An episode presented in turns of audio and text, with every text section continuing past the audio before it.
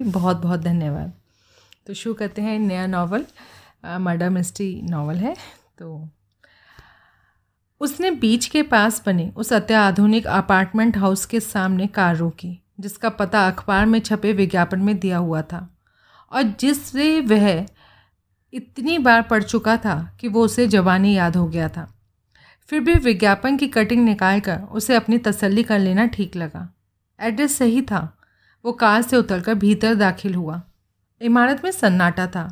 लंबे चौड़े हॉल में ऊपर जाने के लिए दोनों ओर सीढ़ियाँ बनी हुई थी। तमाम अपार्टमेंट ऊपर की मंजिलों पर ही थे।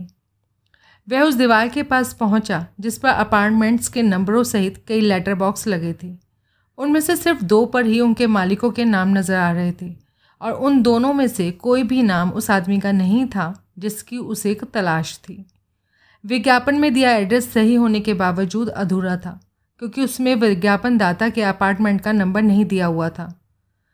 उलझन में फंस कर उसने नोट किया कि प्रत्येक लेटर बॉक्स के ऊपर एक कॉल बेल बटन और छोटा सा स्पीकर लगा हुआ था। स्पीकर के ज़रिए उस अपार्टमेंट में रहने वाले से बातें की जा सकती थी। अमेरिकन स्टाइल की सुविधा का भी अपना महत्व था। इमारत में रहने वाले अनजान अथवा अवांछनीय व्यक्तियों से अपने अपार्टमेंट में रहते हुए ही मिलने से इनकार करके उन्हें चलता कर सकते थे। और परिचितों को सीढ़ियाँ चढ़ने की जहमत उठाए बगैर ही इस सुविधा के कारण पता चल जाता था कि अमुक व्यक्ति अपने अपार्टमेंट में है या नहीं। सुरक्षा और सावधानी की दृष्टि से भी ये सुविधा वहाँ रहने वालों के लिए महत्वपूर्ण थी।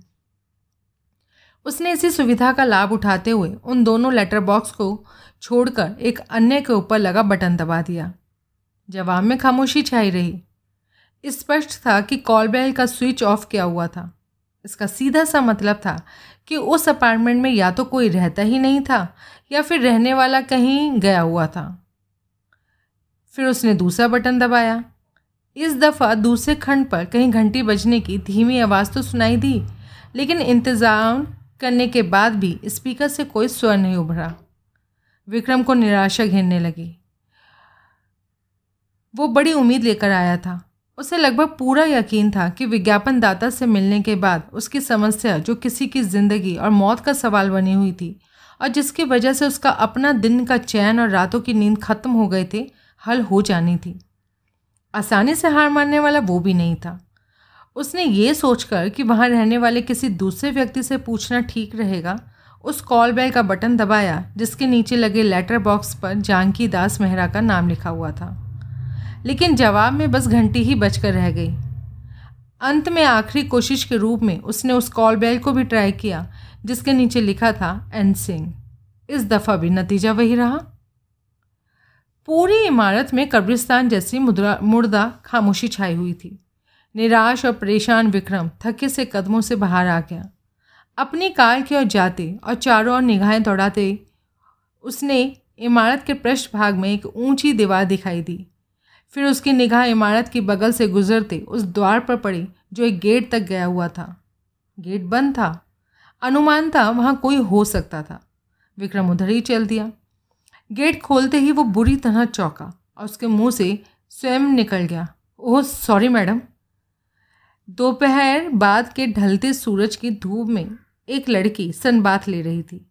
वो पेट के बल लंबे तौलिए पर फैली हुई थी। पास ही स्किन लोशन की एक बोतल रखी थी। उसके चेहरे के सामने घास पर एक किताब खुली हुई थी। सियाह काले बाल जूड़े की शक्ल में लिपटे हुए थे और आँखें धूप के चश्मे ने ढक रखी थी। गोरी चिट्टे और इकहरे सोडोल जिस्म के उस लड़की के शरीर पर मात्र एक टू पीस बाथिंग सूट था। एकदम स्किन कलर का होने की वजह से पहली नज़र में तो वो समझ ही नहीं सका कि उसने कुछ पहना हुआ भी है या नहीं। और लड़की को पूर्णतया नग्न समझकर उसे चौक जाना पड़ा था। अब उसे अपनी गलती का एहसास हुआ तो उसके चेहरे पर खिसियाट भरी मुस्कुराहट पैदा हो गई। अपनी गर्दन तनिक ऊपर उठाए चश्मे के डार्क ग्लासेस के पीछे से झांकती लड़की उसे देख रही थी। किसे ढूंढ रहे हैं आप? आ, जी आ, किसे? जी, मिस्टर आर के वर्मा को। उसने इसी अपार्टमेंट का मुझे पता दिया था। आप बता सकती हैं वो यहाँ है या नहीं? मैं यहाँ पर कुछ रोज़ पहले ही आई हूँ, लेकिन मेरा ख्याल है इस्लाम का एक आदमी अपनी पत्नी के साथ यहाँ रहता तो है। आपने कॉल बेल ट्राई की थी? हाँ लेकिन कोई फ़ायदा नहीं हुआ। वो किस अपार्टमेंट में रहते हैं? लड़की ने नंबर बता दिया। विक्रम को याद आया, वो नंबर दूसरे खंड के उसी अपार्टमेंट का था, जिसकी कॉल बेल उसने बजाई थी। वे बोर्ड लेकर गए हो सकते हैं। उस लड़की ने कहा उस आदमी को शायद फिशिंग का शौक़ है। थैंक्स अलॉट मैम वापस जाने के लिए पलटने को हुए विक्रम को लगा कि लड़की गौर से उसे देख रही थी। चश्मे के ग्लासेस काफ़ी डार्क होने की वजह से लड़की की आँखें नज़र नहीं आ रही थी। इसलिए वो यकीनी तौर पर कह नहीं सकता था कि लड़की वास्तव में उसे घूर रही थी या फिर ये उसका भ्रम था। आ, उनके दरवाजे के नीचे एक नोट छोड़ जाइए। इस तरह से उन्हें पता चल जाएगा कि आप आए थे। सलाह के लिए धन्यवाद। लेकिन उसके यहाँ ना होने से लगता है मुझे आने में काफ़ी देर हो गई है। विज्ञापन कल के अखबार में छपा था। विज्ञापन?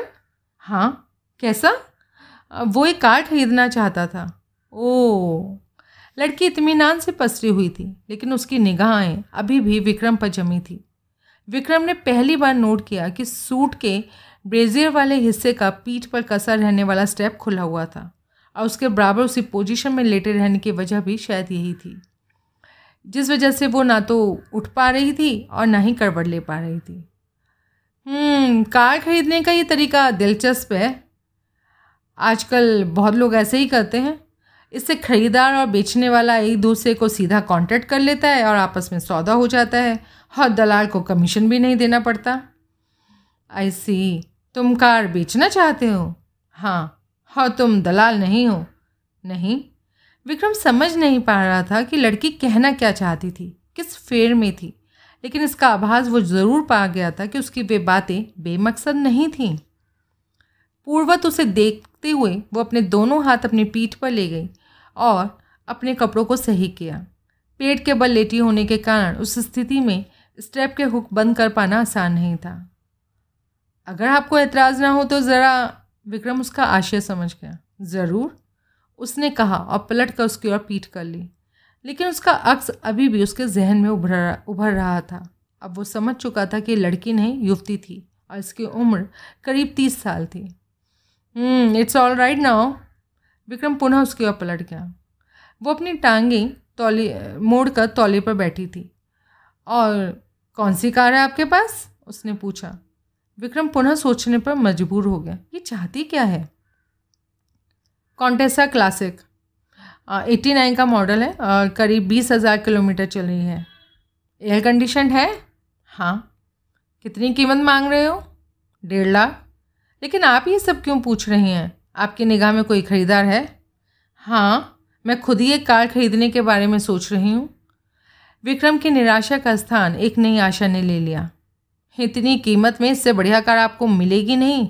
एकदम फ़र्स्ट क्लास कंडीशन में है। Engine chassis stereo seat cover वो पुनः उसके चेहरे का बारीकी से अध्ययन करती प्रतीत हो रही थी। क्या वाकई उसकी कीमत डेढ़ लाख है?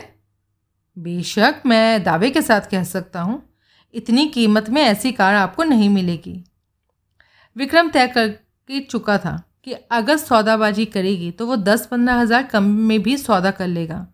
लेकिन तभी उसे लगा कि जो वो कह रहा था, उसे और उस लड़की का कोई ध्यान ही नहीं था। वो चश्मा उतारे विचारपूर्वक उसे देख रही थी। बालों की तरह ही सियाह काली आँखें बहुत बड़ी बड़ी थीं। कुल मिलाकर हर लिहाज से वो एक सुंदर और आकर्षक युवती थी। उसकी आँखों और हाव भाव से लगता था कि दुनिया के मामलात में तजुर्बेकार और सुलझी हुई थी वो। तुम्हारा चेहरा कुछ परिचित सा लगता है। मैं याद करने की कोशिश कर रही हूँ कि मैंने तुमको पहले कहाँ देखा था। विक्रम चकराया। मुझे तो पूरा यकीन है कि हम पहले कभी नहीं मिले हैं। हम्म, जानती हूँ लेकिन ओह याद आया। कोई तीन साल पहले की बात है। स्थानीय अखबारों में तुम्हारी खूब चर्चा हुई थी। फ़ोटो भी कई बार छपा था। पुलिस और पेशेवर बदमाश सभी तुम्हारे पीछे हाथ धोकर पड़े हुए थे। कई लोग मारे गए थे और आखिर में तुम बकायदा हीरो बना दिए गए थे। उससे पहले तुम पुलिस में थे। ऐसा ही खन्ना? तुम विक्रम खन्ना हो ना? विक्रम ने गहरी सांस ली। वाकई तुम्हारी याददाश्त बहुत तेज़ है। उसकी निगाहें बराबर विक्रम के चेहरे पर जमी थी। तो तुमने पुलिस की नौकरी क्यों छोड़ी? आ, वो मुझे रास नहीं आई। आजकल क्या करते हो? कुछ नहीं। तो फिर तुम्हारे पास वो कार कैसे आ गई जिसे तुम बेचना चाहते हो? मैंने अपने दोस्त के लिए कुछ काम किया था तो उसने मुझे मेहनत आने के रूप में वो दी थी। हम्म, ज़ाहिर है तुम्हारा वो दोस्त काफ़ी दौलतमंद होगा और तुमने जो काम उसके लिए किया था वो भी बहुत बड़ा और अहम रहा होगा। मैम हम विषय से भटक रहे हैं। कार खरीदने के बारे में आप कुछ बात कर रही थी। ओह सॉरी सॉरी तो तुम कार क्यों बेचना चाहते हो? मुझे पैसों की ज़रूरत है। ओह कार बाहर मौजूद है। अगर आप चाहें तो ड्राइव करके देखना चाहोगी। ज़रूर, लेकिन इस हालत में तो मैं बाहर नहीं जा सकती। पहले मुझे ड्रेस चेंज करना होगा। तुम्हें कोई एतराज़ तो नहीं? बिल्कुल भी नहीं। मैं इंतज़ार कर रहा हूँ आपका बाहर कार में। नहीं, मेरे साथ चलो, आराम से बैठना। ठीक है। और वो अंदर चली गई। विक्रम ने लोशन, किताब और तौलिया उठा लिया। मेरा नाम निशा सिंह है। मिस या मिसेज़ वो मुस्कुराए। मिस। मैं तो तुम्हें मिसेज समझ रहा था। वो भी एक बार बन के देखा था। लेकिन जैसे तुम्हें पुलिस की नौकरी रास नहीं आई, मुझे भी शादी रास नहीं आई। इमारत का पिछले भाग में बनी सीढ़ियों द्वारा वे ऊपर पहुँचे। अपने अपार्टमेंट में पिछले रास्ते से दाखिल होकर वो किचन में पहुँची। विक्रम ने भी उसका अनुकरण किया। निशा ने कबर्ड से विस्की की एक बोतल निकालकर काउंटर पर रख दी। ड्रिंक लोगे ना? नहीं। क्यों? पीते नहीं हो? जहाँ तक हो सके मैं ऐसे अवॉइड ही करता हूँ। हम्म, तो तुम मुझे मेहमान नवाजी का मौका नहीं देना चाहते। ऐसी बात नहीं है। तो फिर अपने लिए ड्रिंक बनाओ। सोडा और बर्फ़ फ्रिज में है। सॉरी ये गुनाह बेलज्जत मैं नहीं कर सकता। मतलब? दिन में पीना और अकेले पीना गुनाह बेलज्जत नहीं तो और क्या है? ओ, निशा मुस्कुराई। ठीक है, मैं भी तुम्हारा साथ दूँगी। विक्रम ने दो ग्लासेस में ड्रिंक बनाकर उसे एक दे दिया। दोनों ड्राइंग रूम में आ गए। निशा ने एक घूट लेकर अपना गिलास मेज़ पर रख दिया। आराम से बैठ कर ड्रिंक का मज़ा लो, मैं तैयार होकर आती हूँ। वो बड़े अंदाज से चलती हुई बेडरूम में जा घुसी और दरवाज़ा बंद कर लिया। विक्रम एक सोफ़ा चेयर में बैठकर बेमन से ड्रिंक की चुस्कियाँ लेने लगा। अगर सूजी की ज़िंदगी मौत के बीच नहीं झूल रही होती तो विक्रम ने कार बेचने के बारे में सोचना तक नहीं था। सूजी स्मिथ बम्बई में जसलोक हॉस्पिटल में एडमिट थी। उसके दोनों गुर्दे बेकार हो गए थे। उसका इकलौता इलाज था किडनी ट्रांसप्लांटेशन। ऑपरेशन काफ़ी बड़ा और बहुत ज़्यादा महँगा था। विक्रम की अपनी और सूजी की कुल जमा पूंजी मिलाकर करीब डेढ़ लाख रुपए इकट्ठे हो सके थे। इसमें से एक लाख रुपए उस अधेड़ विधवा औरत को दिए जाने थे जिसने अपना एक गुर्दा सूजी को देने का वादा किया था। बाकी पैसा फ़िलहाल सूजी के इलाज पर खर्च हो रहा था। ऑपरेशन और ऑपरेशन के बाद के इलाज के लिए करीब डेढ़ लाख रुपए का खर्चा और बताया गया था। विक्रम कार बेचकर इस रकम का इंतज़ाम करना चाहता था। विक्रम को वो कार नगेंद्र मलकानी ने उसके मेहनत ताने के एक लाख रुपए के साथ बतौर तोहफा भेंट की थी। इस मेहनताने और तोहफे के एवज में विक्रम को जालिम सिंह नामक एक कुख्यात और संगठित अपराधी से टक्कर लेनी पड़ी थी और इस चक्कर में कदम कदम पर मौत का सामना करते हुए उसे जान की बाजी लगानी पड़ी थी। अंत में जालिम सिंह को उसके साथियों समेत कानून के हवाले करके मलकानी की कंपनी को एक करोड़ रुपए की चपत लगाने से बचाने में वो कामयाब हो गया था। लेकिन उसकी इस कामयाबी में सूजी स्मिथ का भी बड़ा पूरा योगदान रहा था। सूजी की मदद के बगैर उसने हरगिज़ इस मिशन में कामयाब नहीं होना था। ये सारी कहानी विस्तार से जानने के लिए पढ़िए। पूर्व प्रकाशित उपन्यास, फांसी का फंदा। तो आप समझ ही गए होंगे कि ये प्रकाश भारती का नावल है और जिनके नाम का मैंने मेंशन नहीं किया। प्रकाश भारती का नावल साठ लाख का चक्कर यही इसका नाम है।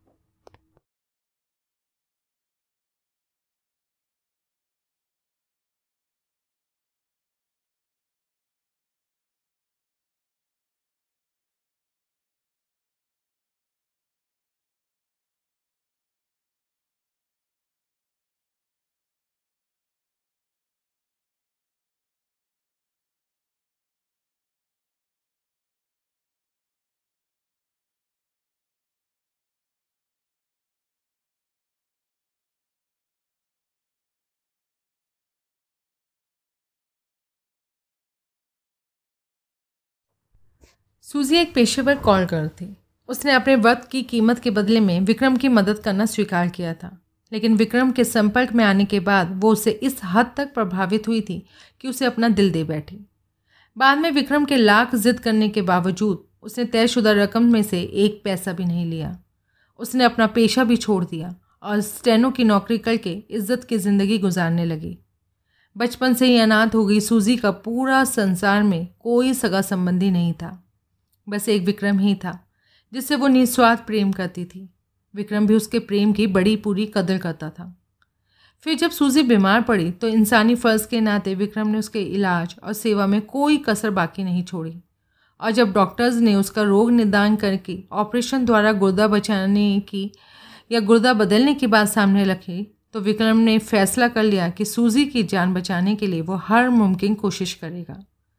उसी की कोशिशों का नतीजा था कि एक गरीब विधवा औरत, जिसे अपनी जवान बेटी की शादी की चिंता दिन रात खाई जा रही थी, एक लाख रुपए में अपना गुर्दा देने को तैयार हो गई थी। ठीक दस दिन बाद सूजी का ऑपरेशन होना था और इस बीच विक्रम को कम से कम डेढ़ लाख रुपए का इंतज़ाम करना था। इसका सबसे सीधा और आसान तरीका था कि कार को बेच दिया जाए, जो कि एक प्रकार से सूजी की मदद से ही उसे हासिल हुई थी। अगर निशा सिंह ने कार खरीदने में दिलचस्पी ज़ाहिर न की होती तो विक्रम ने वहाँ बैठकर वक्त ज़ाया नहीं करना था। उसकी अपनी गरज थी, इसलिए मजबूरन उसे इंतज़ार करना पड़ रहा था। उसने कमरे में चारों ओर निगाहें दौड़ाई। विलासपूर्ण ढंग से सुसज्जित ड्राइंग रूम से निशा सिंह की हैसियत का अंदाज़ा आसानी से लगाया जा सकता था। अनुमानता वह अपार्टमेंट उसने किराए पर लिया हुआ था, और किराया पाँच छः हज़ार रुपये माहवार से कम नहीं होना था। ये इस बात का सबूत था कि निशा सिंह खासी पैसे वाली थी और ऐसी औरत के पास कार का ना होना अपने आप में एक अजीब बात थी। और इससे भी अजीब बात थी कि वो पुरानी कार खरीदना चाहती थी। निशा सिंह का हैंड बैग सामने सोफे पर पड़ा था। वो उसकी लापरवाही थी या अजनबियों पर आसानी से भरोसा कर लेना उसकी आदत थी, वो समझ नहीं सका। उसने मेज पर रखा विस्की का अपना ग्लास उठाने के लिए हाथ बढ़ाया ही था कि वो चौक कर रुक गया। उसकी निगाहें पुनः सोफे पर जा जमी। इस दफ़ा वो बैग को नहीं, बल्कि उसकी बगल में पड़े की केस को देख रहा था। की केस की जिप खुली हुई थी और उसमें लगी चाबियाँ साफ़ नज़र आ रही थी। उनमें दो चाबियाँ ऐसी थीं जिन्हें कोई भी कार चलाने वाला आसानी से पहचान सकता था। वे कार के इग्निशन लॉक की चाबियाँ थीं। किसी एम्बेसडर या फेट की? निशा सिंह के पास पहले से ही कार थी। तो फिर वो नाटक क्यों कर रही थी? इस तरह किसी को बेवकूफ़ बनाने की? या फिर वो बेवकूफ़ बनाने की कोशिश कर रही थी? लेकिन उसने ये तो नहीं कहा था कि उसके पास कार नहीं थी। विक्रम ने स्वयं को तसल्ली देनी चाहिए। हो सकता है वो दो कार रखना चाहती थी, या फिर उसका इरादा अपनी कार को बेचकर उसकी कार खरीदने का था। लेकिन इसमें से कोई भी तर्क उसके गले से नीचे नहीं उतर पाया। ज़रूर कहीं कोई गड़बड़ थी। ये औरत किसी तगड़े फेर में थी। विक्रम के मन में संदेह का बीज अंकुरित होने लगा, लेकिन अपनी ज़रूरत को देखते हुए वो इसे नज़रअंदाज करने पर विवश था। लगभग बीस मिनट बाद निशा वापस लौटी। वो धानी रंग की साड़ी और मैचिंग ब्लाउज पहनी थी। दोनों चीज़ें उस पर खूब जच रही थी। मेकअप विहीन उसके चेहरे की ताजगी से स्पष्ट था कि वो अभी इसी बीच स्नान भी कर चुकी थी। वो पूर्णतया शांत और सामान्य नज़र आ रही थी। सॉरी मुझे थोड़ा देर हो गई। It's all right miss Singh Vikram ने कहा और खड़ा हो गया। निशा ने अपना गिलास उठाकर एक बार में खाली कर दिया। अपना बैग और चाबियाँ उठाकर बोली, चलें? यस विक्रम उसके साथ प्रवेश द्वार की ओर बढ़ गया। अपार्टमेंट से नीचे उतरकर वो सीढ़ियों द्वारा नीचे पहुँचे। इमारत से बाहर आकर विक्रम ने कॉन्टेसा का ड्राइविंग सीट वाला दरवाज़ा खोला और स्वयं घूम घूम कर पैसेंजर सीट पर जा बैठा। ड्राइविंग सीट पर बैठ चुकी निशा को कार की चाबियाँ देने का जानबूझकर कोई उपक्रम उसने नहीं किया। और निशा ने वही किया जैसे कि उसे अपेक्षा थी। वो ऐसा ही करेगी। उसने की केस वाला अपना बाया हाथ डैशबोर्ड की ओर बढ़ाया। फिर अचानक रुक गई और जल्दी से गदन घुमाकर विक्रम को देखा। विक्रम ने चुपचाप अपनी चाबियों से दे दी, लेकिन सोचने पर मजबूर हो गया। वो इस असलियत को छुपाने की कोशिश कर रही थी कि उसके पास पहले से ही एक कार थी। क्यों?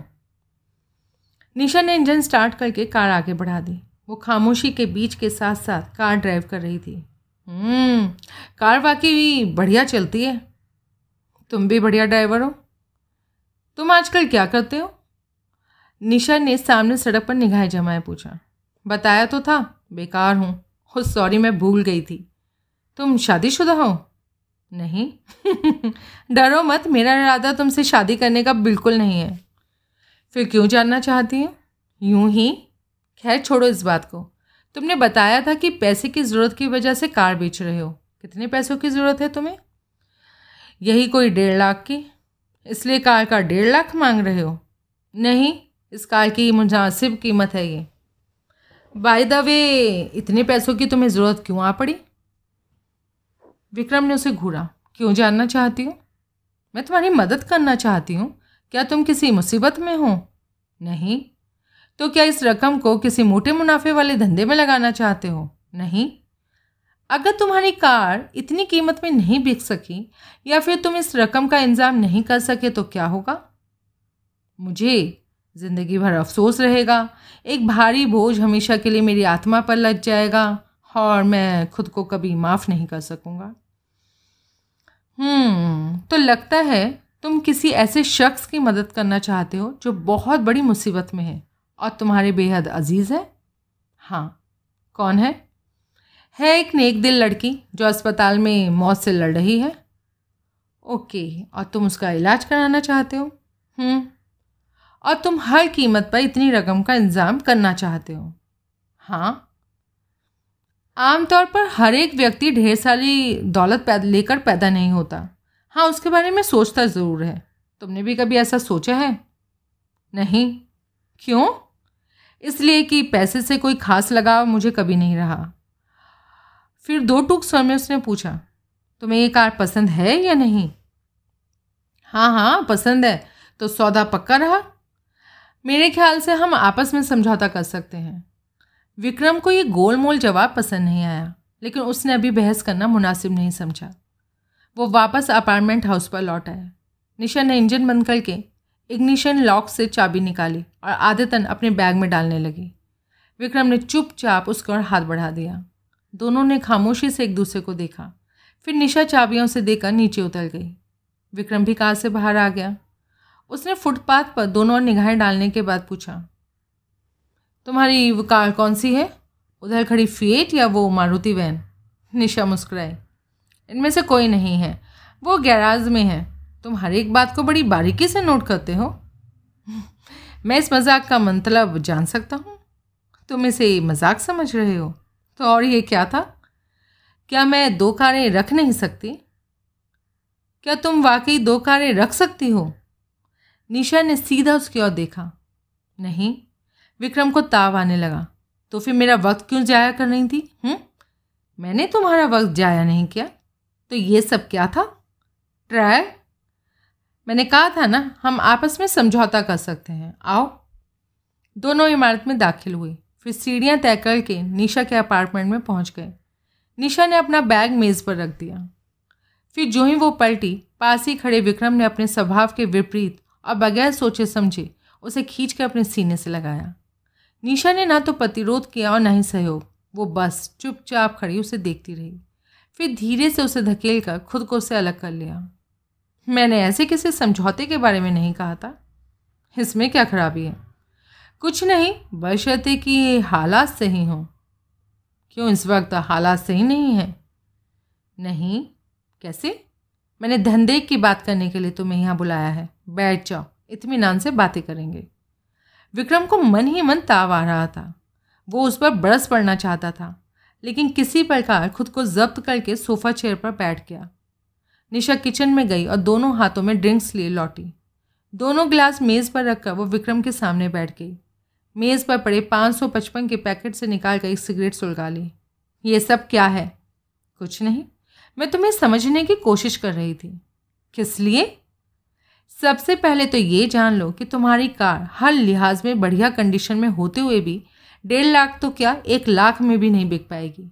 अगर मेरी बात पर यकीन नहीं है तो बाज़ार में पुरानी कारों के डीलर्स के पास जाकर ट्राई कर सकते हो। विक्रम विक्रम पहले ही ट्राई कर चुका था। किसी ने भी कार की कीमत नब्बे हज़ार से ज़्यादा नहीं लगाई थी, इसलिए उसने बहस नहीं की। लेकिन तुम्हें पैसों की ज़रूरत है, और ज़रूरत भी ऐसी है जिसे टाला नहीं जा सकता। इसलिए मैं तुम्हारे सामने एक प्रस्ताव रखती हूँ। तुम सुनना चाहते हो? सुनाओ। याद है मैंने पूछा था कि क्या तुमने कभी ढेर सारी दौलत पाने के बारे में सोचा है? हाँ पूछा था। तो मेरा ख्याल है, मैं जानती हूँ कि कैसे काफ़ी सारा पैसा हासिल किया जा सकता है। लेकिन उसे लाने के लिए हौसला, होशियारी और सूझबूझ की ज़रूरत है। लाने के लिए? हाँ। तुम्हारा मतलब है चोरी करनी होगी? निशा ने सह हिलाया। नहीं, चुराई तो वो पहले ही जा चुकी है दो तीन बार। कितनी रकम है? निशा गौर से उसे देख रही थी। साठ लाख रुपए। विक्रम सिस्कारी सी लेकर रह गया। साठ लाख? लंबी खामोशी के बाद विक्रम बोला निशा की निगाहें उसके चेहरे पर जमी थी। हम्म, काफ़ी मोटी रकम है ना? बेशक।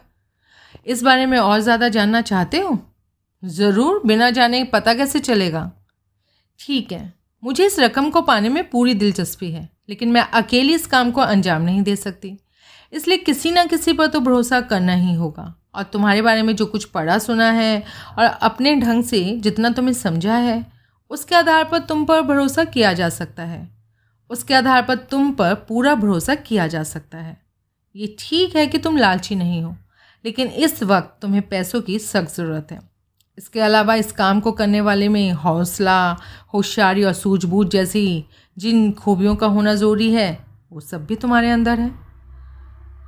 हालाँकि किसी प्रकार की गड़बड़ी की कोई उम्मीद नहीं है। फिर भी अगर कोई गड़बड़ बात हो ही जाती है तो उसे निमटने में भी तुम पूरी तरह सक्षम हो। सबसे बड़ी बात है कि अनअपेक्षित गड़बड़ होने की सूरत में यह काम हो जाने के बाद पुलिस का ध्यान तुम्हारी ओर बिल्कुल भी नहीं जाएगा। आगे बोलो। इस दफ़ा निशा ने बड़ी ही खोजपूर्ण निगाहों से उसे देखा। उस रकम को वापस लौटाने वाले के लिए इनाम की घोषणा भी की गई है। कितना इनाम है? इतना नहीं है कि तुम्हारी ज़रूरतें पूरी हो सकें। फिर भी कितना है? एक लाख रुपए। अब असली बात भी बता दो, वो रकम किसकी है और कहाँ है? रकम कहाँ है? इस बारे में तो सिर्फ़ अनुमान लगा सकती हूँ। अनुमान? हाँ मैंने ये तो नहीं कहा कि मैं जानती हूँ कि रकम कहाँ है। मैंने कहा था कि मेरा ख्याल है, मैं जानती हूँ कि कैसे काफ़ी सारा पैसा हासिल किया जा सकता है। अगर तुम नहीं जानती तो पता कैसे चलेगा? इसके लिए तो काफ़ी सारी बातों को जोड़कर नतीजा निकालना पड़ेगा। कौन सी बातें? निशा ने अपने गिलास से तगड़ा घूट लेकर उसे घूरा। तुमने कभी जयनारायण जौहरी का नाम सुना है? नहीं, कौन है वो? बताती हूँ। वो उठकर बेडरूम में चली गई। वापस लौटी तो उसके हाथ में अखबार की कटिंग थी। इन्हें पढ़ लो। विक्रम ने उसे लेकर पहली कटिंग पर निगाह डाली। वो सलीमपुर के ही एक स्थानीय अखबार की 10 सितंबर की कटिंग थी, यानी ठीक दो महीना पुरानी। उसमें पढ़ा, बैंक में साठ लाख का घोटाला, बैंक मैनेजर गायब। ट्रेडर्स बैंक लिमिटेड, रामनगर के कर्मचारियों में आज उस वक्त सनसनी फैल गई, जब असिस्टेंट मैनेजर ने बताया कि बैंक के कैश में साठ लाख रुपए कम थे। विक्रम ने निशा की ओर देखा। वो मुस्कुरा रही थी। विक्रम ने आगे पढ़ा। इस घोटाले के लिए बैंक मैनेजर जयनारायण जौहरी को जिम्मेदार ठहराया जा रहा है। पुलिस पुलिस सूत्रों के अनुसार जौहरी शनिवार से गायब है। उसकी पत्नी ने पुलिस को बताया है कि जौहरी किसी जोरी काम से विशालगढ़ जाने के लिए कहकर गया था और अपने प्रोग्राम के मुताबिक इतवार रात तक भी वापस नहीं लौटा। पुलिस ज़ोर शोर से जौहरी का पता लगाने की कोशिश कर रही है। दूसरी कटिंग तीन दिन बाद की थी। उसमें छपे समाचार के अधिकांश भाग में पुरानी कहानी को दोहराया गया था। खास बात सिर्फ़ इतनी थी कि जौहरी की कार को पुलिस ने सलीमपुर में खोज निकाला था, लेकिन खुद जौहरी का कोई सुराग नहीं मिल पाया था। पुलिस द्वारा उसकी खोज जारी थी। विक्रम ने दोनों कटिंग उसे लौटा दी। इनमें तो किसी नाम का कोई ज़िक्र नहीं है, वो बोला। तुम्हें इनाम में ज़्यादा दिलचस्पी है? नहीं। फिर क्यों पूछ रहे हो? इसलिए कि तुमने उसका ज़िक्र किया था। इनाम की घोषणा बाद में की गई थी। अब तुम्हें यकीन आ गया कि साठ ला, लाख की जो रकम के बारे में मैंने तुमसे कहा था वो गलत नहीं कहा था। लेकिन ये कटिंग्स तो दो महीने पुरानी है। इससे क्या फ़र्क पड़ता है? अरे अब तक तो पुलिस ने जौरी को ढूंढ कर रकम भी बरामद कर ली होगी। रकम बरामद करना तो दूर रहा पुलिस को जौहरी का सुराग तक नहीं मिला है और ना ही मिलेगा। और अगर सुराग मिल भी गया तो भी जौहरी तो कभी नहीं मिल पाएगा। विक्रम ने असमंजसता पूर्वक उसे देखा। क्यों? ये तुम कैसे कह सकती हो? इसलिए कि जौहरी रामनगर में अपने घर से बाहर निकला ही नहीं। कम से कम ज़िंदा हालत में तो बिल्कुल नहीं। विक्रम विचारपूर्वक उसे देख रहा था। निशा के चेहरे पर व्याप्त भावों से स्पष्ट था कि वो ऐसा कुछ जानती थी जिसकी पुलिस को जानकारी नहीं थी। क्यों? उसने पूछा, जानना चाहते हो? सुनने में तो कोई हज है ही नहीं। ठीक है, सुनो। मैं एक नर्स हूँ और करीब आठ महीने तक रामनगर में मुझे एक ऐसी औरत की सेवा में रहना पड़ा था, जिसे पैरालिसिस का अटैक हो गया था। उसका घर शहर के भारी भाग में एक पुराने विशाल मकान के ठीक सामने है। और वो मकान जय नारायण जौहरी का है। जौहरी की कार जो यहाँ खाली पड़ी पाई गई थी, को मैंने मकान से निकलते देखा था। उस रोज़ शनिवार था। लेकिन जैसा कि मिसेज जौहरी ने पुलिस को बताया कि जौहरी शाम को कार लेकर घर से निकला था, वो छूट है। ये शनिवार रात की बात थी और इससे भी बड़ी बात है, कार को जौहरी नहीं चला रहा था। फिर कौन चला रहा था? उसकी पत्नी। पत्नी? हाँ मिसेस जौहरी। तुम्हें कैसे पता चला कि कार वही चला रही थी? मैंने देखा था। लेकिन तुमने तो बताया था कि वो रात का वाक्य था। तुम उस वक्त कहाँ थी? सोने के लिए जाने से पहले मैं बाहर लॉन में खड़ी सिगरेट पी रही थी। तब जौहरी की कार गेट से निकलकर सड़क पर पहुँची। ठीक उसी वक्त एक और कार वहाँ से गुजरी थी। उस दूसरी कार के हेडलाइट्स की रोशनी में ड्राइविंग सीट पर बैठी मिसेज जौहरी को मैंने साफ़ पहचान लिया था। वो अकेली थी? हाँ। हो सकता है उस वक्त वो शहर से बाहर किसी काम के लिए गई हो और बाद में उस कार को लेकर जौहरी चला गया हो।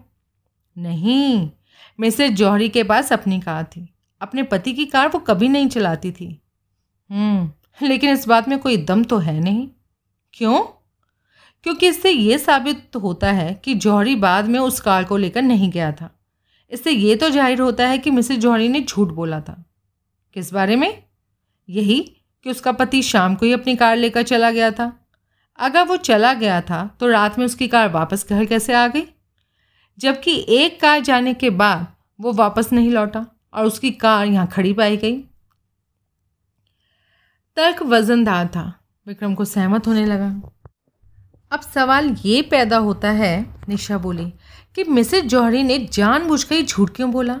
इसका सीधा सा जवाब है, वो पुलिस को गुमराह करना चाहती थी, ताकि खुद उस पर शक न किया जा सके।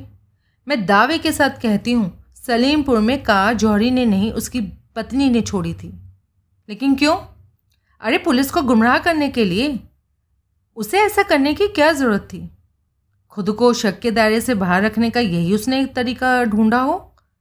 कैसा शक? तुम कहना क्या चाहती हो? यही कि जौहरी इस दुनिया में नहीं है। विक्रम चौका। क्यों? जौहरी मर चुका है। उसके अब तक ना मिल पाने की यही एक वजह है। अगर वो ज़िंदा होता तो पुलिस ने उसे बहुत पहले ढूंढ निकालना था। वो ऊँचे कद, स्वस्थ शरीर का गोरा चिट्टा आदमी था। पचास पार कर चुकने के बाद भी उसका व्यक्तित्व इतना आकर्षक था कि वो ज़्यादा देर खुद को छुपाकर नहीं रख सकता था। उसे खोजने की हर मुमकिन कोशिश की गई है। सारे देश की पुलिस ने उसे तलाश किया है, मगर उसका कोई सुराग नहीं मिला। तुम खुद पुलिस में रह चुके हो। अगर पुलिस पूरे ज़ोर शोर से किसी को तलाश करे तो क्या तलाश किए जाने वाला व्यक्ति उससे बच सकता है? नहीं। और दूसरी बात जब भी आदमी इस तरह घर से भागते हैं तो 99 परसेंट केसेज में इसकी वजह कोई दूसरी औरत होती है। मान लो, जौहरी ने जाने से पहले मिसेज जौहरी को इसका पता चल गया था। अगर जौहरी साठ लाख की रकम और उस दूसरी औरत को लेकर चला जाता तो मिसेज जौहरी की जिल्लत और रसवाई के अलावा कुछ नहीं मिलता। इस सूरत में उसे क्या करना था? क्या वो चुपचाप अपनी तबाही का सामान होने देती? पति का सूटकेस पैक करके कहती, जाओ जाओ, डार्लिंग अपनी महबूबा के साथ खूब ऐश करो। तुम्हारा मतलब है जौहरी की हत्या की जा चुकी है और उसकी हत्या खुद उसकी पत्नी ने की है। निशा ने पैकेट उठाकर एक सिगरेट सुलगा ली। इंसानी फितरत के बारे में कुछ नहीं कहा जा सकता। वो गहरा कश लेकर धुआँ छोड़ती हुई बोली, कौन कब क्या कर गुजरेगा, कोई नहीं बता सकता। हालात से मजबूर होकर या बेहद दबाव पड़ने पर या फिर अपने किसी बड़े स्वाद की पूर्ति के लिए कोई भी हत्या कर सकता है? और जहाँ तक मिसेज जौहरी का सवाल है, वो बेहद खूबसूरत है। कश्मीरी सुंदरता की जीती जागती मिसाल है वो। इसके बाद वो उन औरतों में से हैं कि जिन्हें सही मामले में ब्लडी बिच कहा जाता है। उस मकान की असली मालकिन वही हैं। वो उसका पुश्तैनी मकान है। बेहद खूबसूरत और चलाक वो औरत, बहुत बड़ी पियक्कड़ भी है। शराब को पानी की तरह पीती है। जौहरी ने उससे इंटरकास्ट मैरिज की थी। रामनगर में अपने प्रवास के दौरान जौहरी परिवार की हर एक बात को तुमने बड़ी बारीकी से नोट किया लगता है? हम्म, अगर तुम्हारा इशारा उस औरत के शराबी होने की ओर है तो ये कोई राज वाली बात तो है नहीं। इस बारे में सभी जानते हैं। तो कुल मिलाकर नतीजा ये निकलता है तुम समझती हो कि जौहरी की हत्या उसकी पत्नी ने की थी। और जौहरी द्वारा बैंक से चुराई गई रकम अभी भी उसके पास है। हाँ कहाँ? उसी मकान में। और पुलिस ने वहाँ तलाशी नहीं ली? ली थी? पुलिस को रकम नहीं मिली? नहीं? क्यों? रकम वहीं थी तो मिली क्यों नहीं? वो मकान पुराना और काफ़ी बड़ा है। पुलिस ने सिर्फ़ सरसरी तौर पर तलाशी ली थी। क्योंकि सलीमपुर से खाली कार बरामद होने और जौहरी का कोई सुराग न मिलने से उन्हें यकीन हो गया था कि जौहरी रकम को अपने साथ ले गया था। लेकिन इस मामले का पहलू और भी है, विक्रम बोला। तुमने बताया कि जौहरी तगड़ा का तंदुरुस्त आदमी था। अगर मान भी लिया जाए कि उसकी पत्नी ने उसे मार डाला तो उसने उसकी लाश का क्या किया? लाश को कैसे ठहकाने लगाया? ज़ाहिर है, इस काम के लिए मज़दूरों को तो उसने बुलाया नहीं होगा। और वो अकेले इस काम को कर भी नहीं सकती थी। इस बारे में मैंने कभी पहले सोचा ही नहीं। हालाँकि अपने पति के मुकाबले में वो ज़्यादा जवान है, उसकी सेहत भी अच्छी है, वो अकेली भी ये काम कर सकती थी, लेकिन उसने किया नहीं होगा। इसमें उसके साथ कोई और भी इन्वॉल्व होना चाहिए। कौन? उसका कोई बॉयफ्रेंड रह, रहा हो सकता है? उसके किसी बॉयफ्रेंड को जानती नहीं हो तुम? नहीं। उसके बॉयफ्रेंड हैं, ये जानती हो? नहीं। तो फिर तुमने ये कैसे सोच लिया? इसलिए कि सलीमपुर में कार छोड़ने के बाद उसने वापस भी लौटना था और इसके लिए बस या ट्रेन या टैक्सी में सफ़र करने का रिस्क तो वो ले नहीं सकती थी, क्योंकि उसका सोशल सर्कल काफ़ी बड़ा है और इस तरह से कोई भी परिचित उसे देख कर आसानी से याद रख सकता था। इस तस्वीर में उसका कोई बॉयफ्रेंड ही फिट बैठता है। उसी ने कार के ज़रिए उसे वापस रामनगर पहुँचा दिया होगा। मिसेज जौहरी के बारे में तुम्हारी राय बिल्कुल भी अच्छी नहीं है। तुम्हारे विचार से दुनिया भर के तमाम ऐप उस औरत में मौजूद हैं। उसके बारे में मेरी राय का इससे कोई ताल्लुक नहीं है। मैंने वही बताया है जो कि वास्तव में है। और हमें तो सिर्फ़ उसकी रकम से मतलब है, उससे नहीं। और इस तरह हम तथ्यों तक पहुँचने की कोशिश कर रहे हैं। लेकिन हमारे पास तुम्हारे अनुमानों के अलावा और कुछ भी नहीं है। तो क्या मेरे अनुमान तर्कसंगत नहीं है? विक्रम ने बहस करने के बजाय पूछा, इस रकम को हासिल करने के लिए कोई योजना है भी तुम्हारे पास? हमें उस पूरे मकान की तलाशी लेनी होगी बारीकी से, और तब तक, जब तक कि रकम या कोई ठोस सबूत मिल नहीं जाता। जौहरी का क्या हुआ और रकम कहाँ गई? तो क्या जौहरी की पत्नी अब वहाँ रहती नहीं? वहीं रहती है, लेकिन आजकल वहाँ नहीं है। इसलिए इस काम में दो व्यक्तियों की ज़रूरत है। वो यहीं आई हुई है, किसी हिस्टोरिकल सोसाइटी का सेमिनार अटेंड करने। मैं उसे ढूंढ कर उसके साथ चिपक जाऊँगी और हर वक्त उसे नशे में धुत रखूँगी। अगर ज़रूरत पड़ी तो कई दिनों तक भी ऐसा किया जा सकता है। तुम उसके मकान के चप्पे चप्पे की तलाशी ले लेना, इसका तुम्हें पूरा वक्त मिल जाएगा। विक्रम मुस्कुराया।